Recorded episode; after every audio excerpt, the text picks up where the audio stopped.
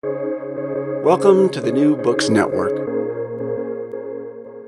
Hello, everyone, and welcome to another episode of the Princeton University Press Ideas Podcast, a joint production of Princeton University Press and the New Books Network. I'm Mark Klobas, and today I'm speaking with Steve Nicholls, author of the book Alien Worlds How Insects Conquer the Earth and Why Their Fate Will Determine Our Future. Steve, welcome to the New Books Network. Hi, nice to be here. Oh, glad to have you on our show. I was wondering if you could start us off by telling our listeners something about yourself. Okay. Uh, well, um, I suppose I will describe myself as an entomologist uh, in that um, I did entomology for a while at, University of Bristol, but that was um, way back in the 70s and very early 80s, the last century now, of course. Um, but I've always remained interested in in insects. Uh, since I, I, left the university, I've been working in um, wildlife, natural history, and science filmmaking. So, in other words, what I would regard as public outreach for science. And uh, I've always tried to do shows on the groups of animals that get the least publicity, and that is basically the the invertebrates more often than not. I've made quite a few series on insects. I've made quite a few series on crabs and spiders and stuff like that. Um, in, a, in a, a, way to try and get you know people more interested in these. I say obscure groups, but they're obviously vitally important groups, as I'm sure we'll you know come on to later uh, when we're chatting. So, what led you to write a book about uh, the invertebrates rather than uh, simply you know using the the, the films and, and, and, other media that you've used up to this point? What what led you to to, to use that format to, to you know open people up to that? Sure, uh, it's a very good question, and I, I, think the main reason is that there's just so much uh, to be said about insects in, in particular, and there's always a limit to what you can do in a TV show or even a TV series. Um, you can only delve into it in so much detail, uh, and it, I, have been able to, you know, to do that with some broadcasters. Um, we just finished a, a, series last year for a broadcaster called Curiosity Stream called Planet Insect, which you know delved into insect lives in, in, in quite some detail. But even so, um, you know, it's the kind of information you're able to put over is the equivalent of a, a good magazine article, I suppose, rather than a you know a bit more meaty stuff. So, so part of the reason for writing it was I had all this stuff about insects welling up inside of me. Figured I needed to get it out, otherwise you know wouldn't be able to sleep at nights. You know, so um, so that was one reason. But the other reason is that I, throughout my career as a wildlife filmmaker, I've also been a, a passionate conservationists, and I've been trustees of various conservation organizations. And of course, insects are facing a bit of a crisis at the moment, or a lot of a crisis at the moment, with their populations falling dramatically, uh, you know, right around the world. So I also wanted to do something that which would kind of showcase that, but not a, a, kind of gloom and doom conservation book. I mean, there are some very good books out there already about the you know, what's been called the insect apocalypse. Um, um, and I didn't want to repeat those. I also didn't want to, you know, put people off from, oh, I'll just read, you know, some more bad news stories. What I wanted to do with the book was to show what extraordinary creatures insects are at every level uh, in order to kind of, you know, encourage support for them. So that then when I introduce quite gently in many ways in the book the idea that the um, insect, you know, populations are under threat, um, that it might be better received than just uh, you know another um, you know crazy conservationists banging on about you know animals disappearing off the planet. So there, there were multiple reasons. Uh, the, the, the other reason was um, I, am also a, a, as as a wildlife filmmaker. I'm also a stills photographer as well. And over the years, I've been taking stills of insects. Um, and I also wanted the book to to like almost be like a, a bit like some of the wildlife films that I've made, where it's well illustrated as well. Um, so the other reason for designing the book as we did was to make sure that there was a a lot of um, revelatory photographs in it, um, so that if your eyes get a bit tired from the the text, then you can kind of glance at the picture and have a look west and admire the insects, and then you know carry on learning about what's going on. So there were kind of lots of motivations for it, really, and they all just came together a, a few years ago.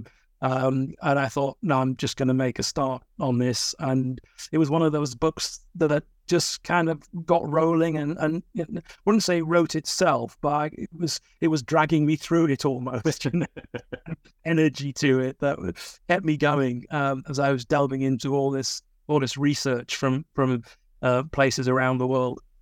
I, had to say that the photographs do a, a great job towards achieving that goal because people oftentimes you know find you know, might find insects creepy or disgusting and the photographs in, in, in your uh, in your book are, are, are you know I, I don't want to oversell it but they're gorgeous.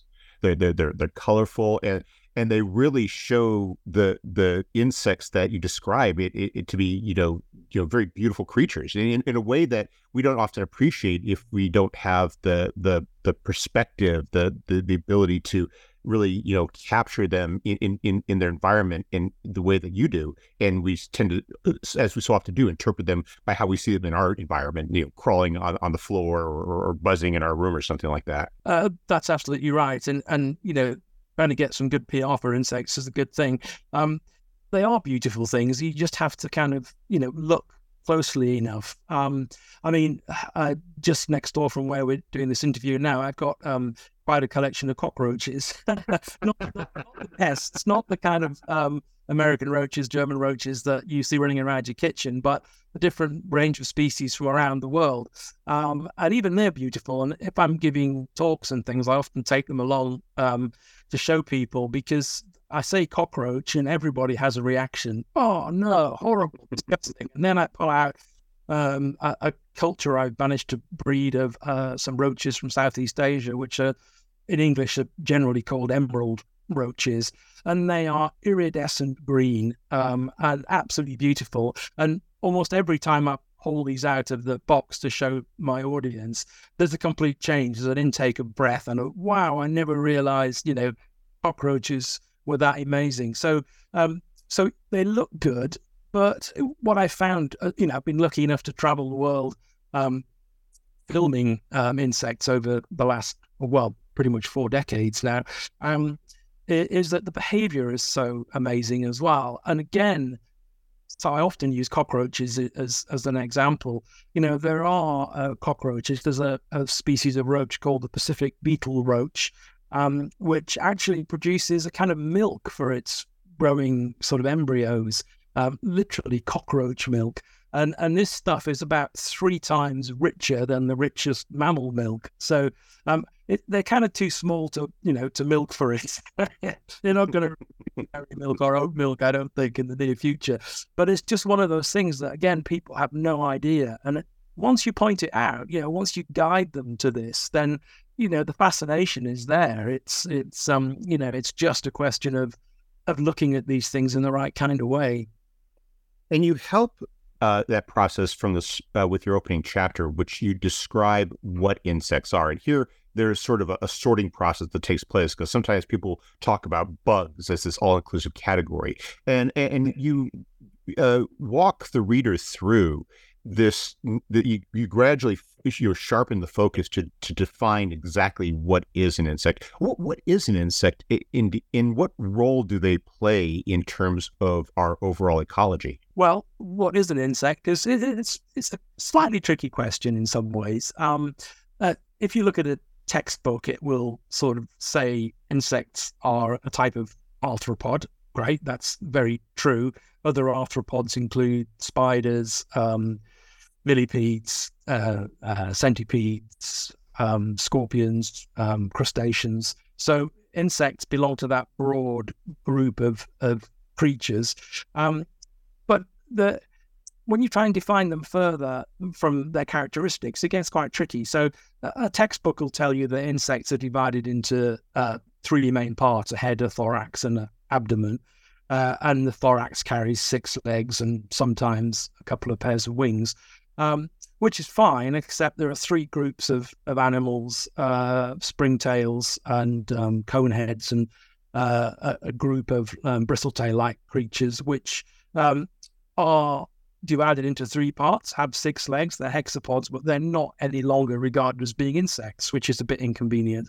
Um, I said insects have usually have like two pairs of, of wings attached to the thorax, but there's a group of insects in, in the bristletails, for example, which um, have never had wings, so not all insects are winged. So it's kind of uh, tricky.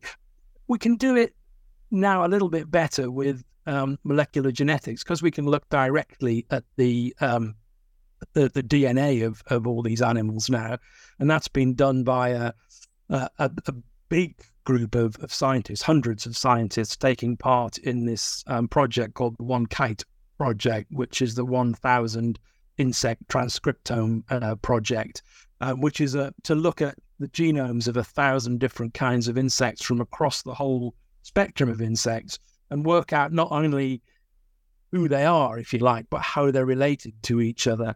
Uh, and that's been uh, full of surprises, really, because um, I, th- I, I suppose most people I speak to would assume that you know insects and spiders at least must be you know quite closely related. They they feel and look similar, and most people just call them bugs. Uh, but it turns out that insects are, are, are, a long way from spiders on the family tree. Um, their closest relatives uh, is, a, is, a, kind of crustacean called a remipede, which um, nobody, um, guest listening to this, will have ever seen because they only live in deep sea caves um, in a few parts of the world. They were discovered only in the 1970s, I think, by uh, Jill Yager from the Smithsonian. Um, they, they live in, in caves that extend inland but are connected to the sea and have this like dual layer of seawater and freshwater um, on it. And uh, uh, and they live in the kind of saltwater part of this. And they look a bit like swimming centipedes. Um, but it turns out when you look at the genetics that they are the closest living relatives of insects.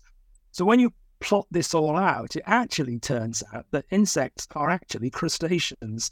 Um, they they nest, well, as as, as um, phylogenists would say, uh, within the kind of greater crustacean um, family tree. So what we have are these very peculiar um, terrestrial uh, crustaceans, most of which have got six legs, and a great de- deal of which have got um, wings of uh, some sort. Um, so it's not an easy description basically what an insect is.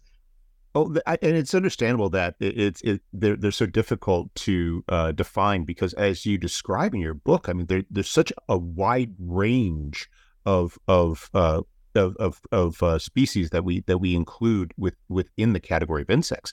And and, and as you explained, I mean, it, part, a lot of it's because they have this enormous you know history uh, on this planet, one that that that predates you know humanity, one that goes back even before the dinosaurs. I was wondering if you could perhaps uh, elaborate upon how it is that that you know that that the enormous past created that diversity that that we witness today, which can make you know classifying insects so challenging.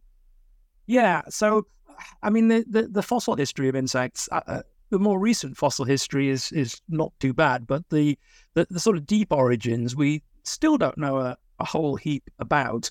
Um, that because the um, the uh, fossil evidence is, is quite scarce. We can imply a lot from the genetics these days, uh, from the molecular um, studies of DNA, but um, we don't know a massive amount about it. But it seems like, well, as I said uh, previously, insects are arthropods. So the first question to answer is, where did arthropods come from?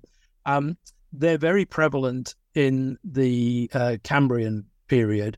Um, the the there's a, a famous band of uh, of um, fossils called the Burgess Shales from the Rocky Mountains of, Canada, which is full of the most amazing animals. Um, but a lot of which are arthropods, uh, a lot of which are the early arthropods, which are things like like trilobites. Um, but they appear in in quite some profusion right at the start of the Cambrian, which is when most people would imagine, you know, um, complex life really got underway. Um, so they must have had some kind of history before that. Um, and we do now know that there are some uh, quite complex animals um, living in the period before the, the, the Cambrian, which used to be thought of as being pretty lifeless, at least in terms of multicellular animals.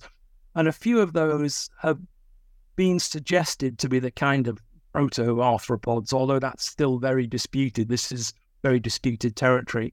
Um, however, having said that, um, once the Cambrian started, arthropods just went into overdrive um, and produced a, a, a, great range of species, including some you know, really big ones. Uh, the, there's a group of uh, that, that, are represented in the Burgess shales called anomalocarids, which are uh, apps can get absolutely enormous. I mean, you know, meters long, so it's all quite impressive. But insects, um, they diverged from their uh, like remipede-like ancestors um, at some point, and then um, invaded the land. Uh, they were probably the third group to invade the land. Other arthropods got there first. Um, the centipedes and millipedes got there before them. Uh, quite definitely quite some time ago because we've got fossil tracks of, of millipedes. And some of those millipedes went on to grow to enormous sizes. So there's one called Arthropleura, which um, was uh, got to about two meters in length, which is one hell of a millipede. Um, and then um, then the spiders and scorpions came onto land. Uh, and then after that, uh, last but in fact not least, were the insects. Um, and then for, for reasons that, um, well, the book goes on to, to delve into all kinds of reasons, but for a lot of reasons, they just really did well and became uh, pretty much uh, the most um, successful, most numerous group of animals on the planet. Um, I mean, a few scientists might take issue with that in the sense that maybe mites, maybe nematode worms might be as diverse as insects. But to be honest, they're pretty much microscopic and nobody's really looking at them. So, as far as I'm concerned, you know, insects have the accolade of the most successful group of animals um, sort of ever to have lived. Um, and there's a whole bunch of reasons, which I'm sure we'll come to as as um, we go on with this, um, but uh, that that that made them so successful. But the the point, I guess, for this part of the the discussion is that because they're so successful, they they're just live just about everywhere in terrestrial ecosystems and in freshwater ecosystems. So they uh, uh, completely underpin those ecosystems. Um, they uh, without insects, um, you know, a lot of those ecosystems would pretty much collapse. Insects are, are food for a whole heap of things, but they recycle massive amounts of, of material. Um, they obviously pollinate plants, including you know a lot of our crops as well. Um, and they're involved in all kinds of other relationships, which make them the kind of you know linchpins of, of terrestrial and freshwater ecosystems. They're they're um, ancient relatives to crustaceans have done the same in the sea largely.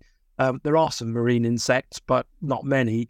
Um, but uh, once you get to land and fresh water, you know, insects have just gone into overdrive and therefore underpin most of our ecosystems, which of course is why we should be so worried about the decline in insect populations because it literally is pulling the rug out from under our feet if we're not careful. That uh, role that insects play uh, in ecosystems is really, I think, best demonstrated in your chapter on insects and plants. And and the fact that insects play a role in pollination is something that you know many of us learn when we're uh, in in uh, you know primary school and, and and and you know over the course of our of our you know basic educations.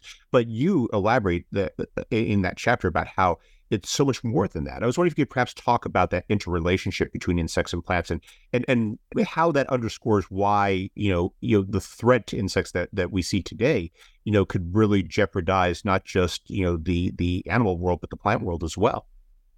Absolutely. Well, um, particularly important for flowering plants, but insects do pollinate uh, conifers and cycads and, and stuff as well. So they they they do um, they are important in the life cycles of most kinds of the you know, bigger plants on the planet.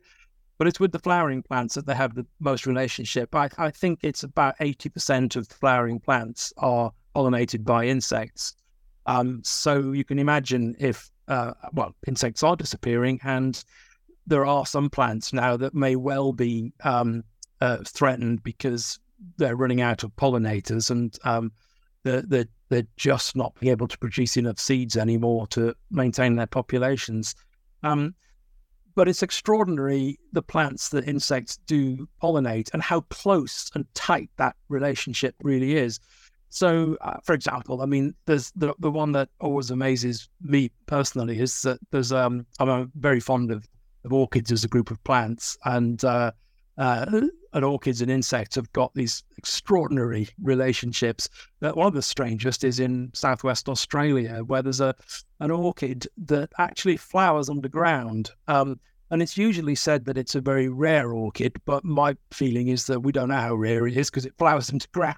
It's to find, but it's certainly you don't find many of them. And bizarrely, it's pollinated by termites because termites live subterranean lives and they can find these orchids and they pollinate that orchid. Um, and that's a very tight, almost like one to one relationship, really which just goes to show that it's not just any old insect that pollinates any old plant. I mean, that does happen for some more generalists, but an awful lot of them have got these these very tight relationships. And I, I guess one of the most famous stories is of um, a, a, an orchid uh, in Madagascar called the comet orchid, which is a, a stunningly beautiful plant. Um, I've only seen there's a few in cultivation in this country, and I've managed to um, go and see one when it was flowering a few years ago. Um, and they're white flowers, um, maybe you know a few inches across, but they have this enormous, like one foot long spur coming off the back of the flower, and that spur is where the orchid's nectar is, and the nectar is at the very, very tip of this um, uh, this spur. So um, basically, uh, Charles Darwin knew about this orchid, and he Charles Darwin wrote a lot about um, insects and plant pollination. It was one of the things that he used in support of his ideas for uh, natural selection.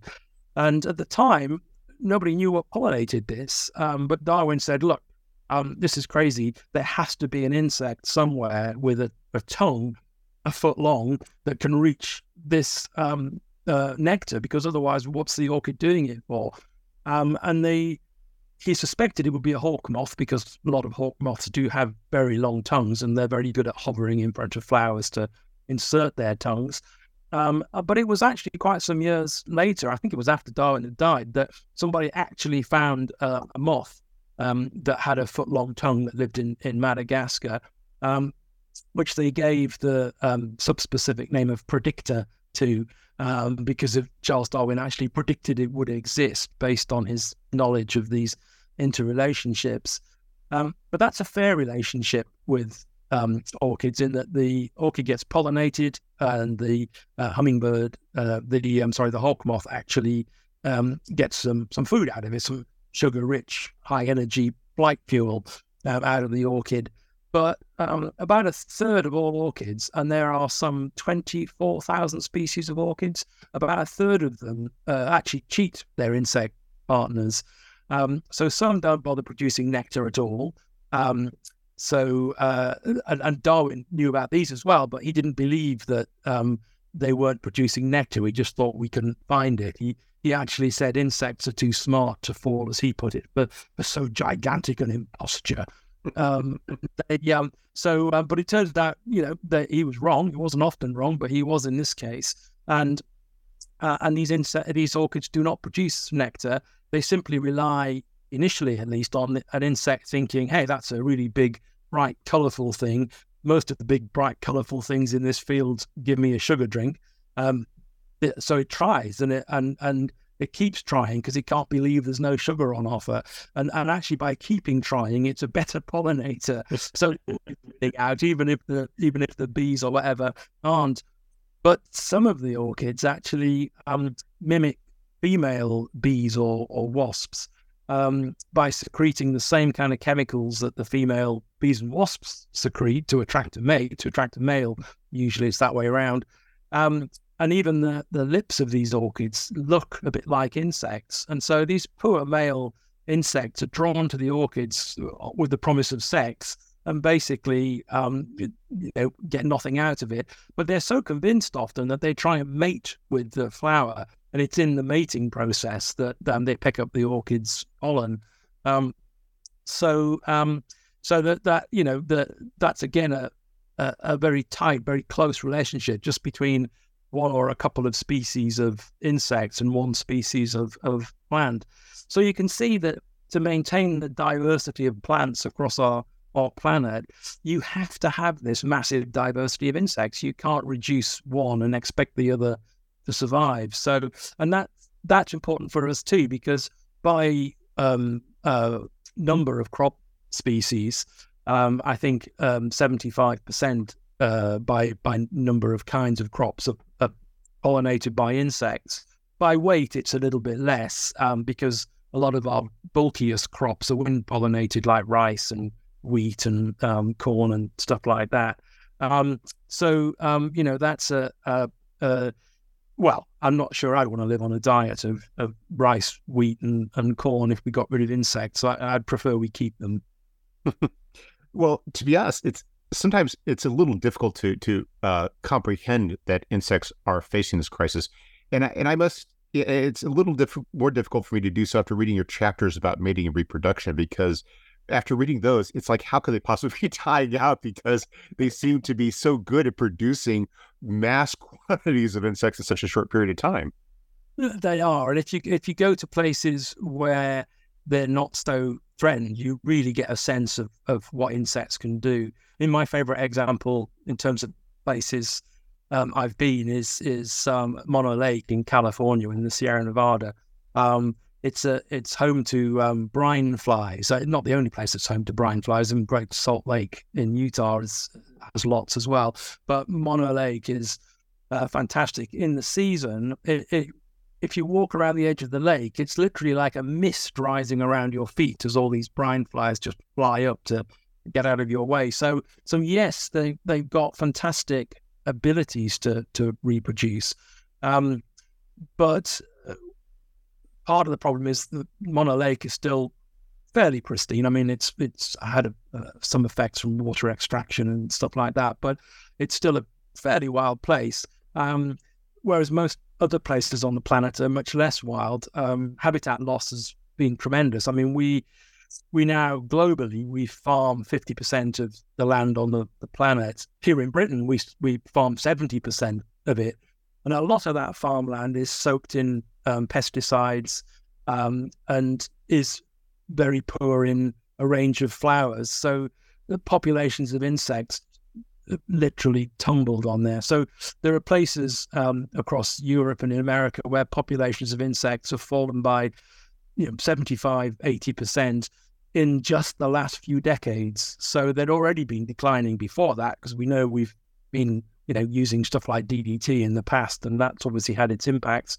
Um, but just the last few decades has seen that massive, massive fall in insects, which is you know, very worrying. But the good news is that if we do something about it now, as you rightly pointed out, most insects are extremely good at making more insects. So, um, you know, populations could recover quite quickly um, if we were able to um, do something about the things which are knocking them back at the moment. One of the most fascinating chapters for me were, were two chapters about insects as social creatures, and and I was it was especially interesting to read how the, the way you categorize them. You talk about how in in one chapter how bees and wasps go, as you put it in the subtitle, from solitary to social, and then you describe the fascinating communities that you see with with ants and termites. It, I mean, people are familiar with these things, and yet it's it's it's very interesting to read about how they are indeed social creatures. They're not just solitary. How they how they how they do work as a community. I was wondering if you could perhaps elaborate upon those traits and and and,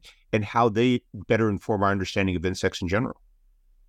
Uh, yeah, I, I, mean the, the social insects, the, the the big social insect colonies, just perhaps the most remarkable of all. Really, um, they're best regarded as as not even um, social, you know, collections of creatures. They're often regarded as a single superorganism, so that uh, they they of work as as one organism, and that's largely because within those colonies, either just one or often, you know, a, a few individuals reproduce, and the rest don't. So all they're concerned with essentially is protecting the the the uh, reproductive um, queens, as they're usually called, um, because they're related, because they're essentially, you know, quite closely related, and their ecology allows them to develop these these huge um, uh, colonies. Um, and it's what they can achieve once they do that. So, for example, um, uh, leafcutter ants, which are, are, widespread in, in Central and South America, and certain species get up into sort of Texas and um, Arizona. Um, they um, they're the largest kind of grazers uh, in their ecosystem. You know, much more than anything that any vertebrates that are um, eating leaves or grass or whatever. Um, these things are harvesting huge amounts of, of, vegetation. They are luckily they're vegetarian ones. Um, but similarly, there are um, the army ants, um, which live in in both um, Africa and um, Asia and Central and South America, which exist in such large colonies that they're almost like the top predators in in those environments. Uh, and there there are no leafcutter ants are pretty much new world, but um, elsewhere in the world, it's the termites that have taken to um, farming in the way that leafcutter ants, you know, use their uh, leaves that they collect to grow fungi as a crop. Um, it's much the same way, you know, we do um, crop growth. Um, and termites do that in other parts of the world, and they too have, have become the biggest, you know, grazers uh, on the planet. So they they are, are in their ecosystem. So they they actually make a massive ecological impact. Um, yeah, you know, the, the the the weight of ants in a tropical rainforest is potentially like four times the weight of all the vertebrates in that rainforest. So because they're small and you don't tend to see them until they bite you, um, you know, you're um, you're not really aware of the the sheer scale, particularly of these social insects, who are definitely the most um, successful of all the insects in many ways. We appreciate the time you've taken to speak with us. But before we go, could you tell us what you're working on now? Yeah, so I, am uh, I have been doing some more work um, on uh, uh, TV shows for bugs, which won't be out for a little while yet. And and these days, um, for the big organizations, TV shows are kind of, um, you know, under non-disclosure agreements, which is very tedious. Um, but uh, but I am um, still working on books. I'm working on a, a, a book at the moment, um, which is kind of parallel to Alien Worlds. It's called Flower Power. And it basically not about hippies, although I do come from that generation, but it's about how flowering plants have changed the world on numerous occasions. Um, so it's a kind of parallel story to Alien Worlds, but with um, with the way the flowering plants have done a kind of similar thing to insects in a way, because you know they too are not as diverse as insects, but they are they are pretty diverse. So that's another one of these projects. This you know takes a lot of time to uh, research because it, it needs to draw topics from you know all all kinds of, uh, of other areas. So um, so that's hopefully going to be ready by um, later next year, and so presumably the following spring, roughly, it, it should be out. Um, if I um, if I survive it. well, I, I look forward to seeing it when it comes out, and it should make a nice companion piece on everyone's shelf with with uh, Alien Worlds. Yeah, hopefully. well, well, Steve, thank you very much for taking some time out of your schedule to speak with us. I hope you have a wonderful day. Yeah, thank you very much. It's been a real pleasure. Always happy to talk about insects.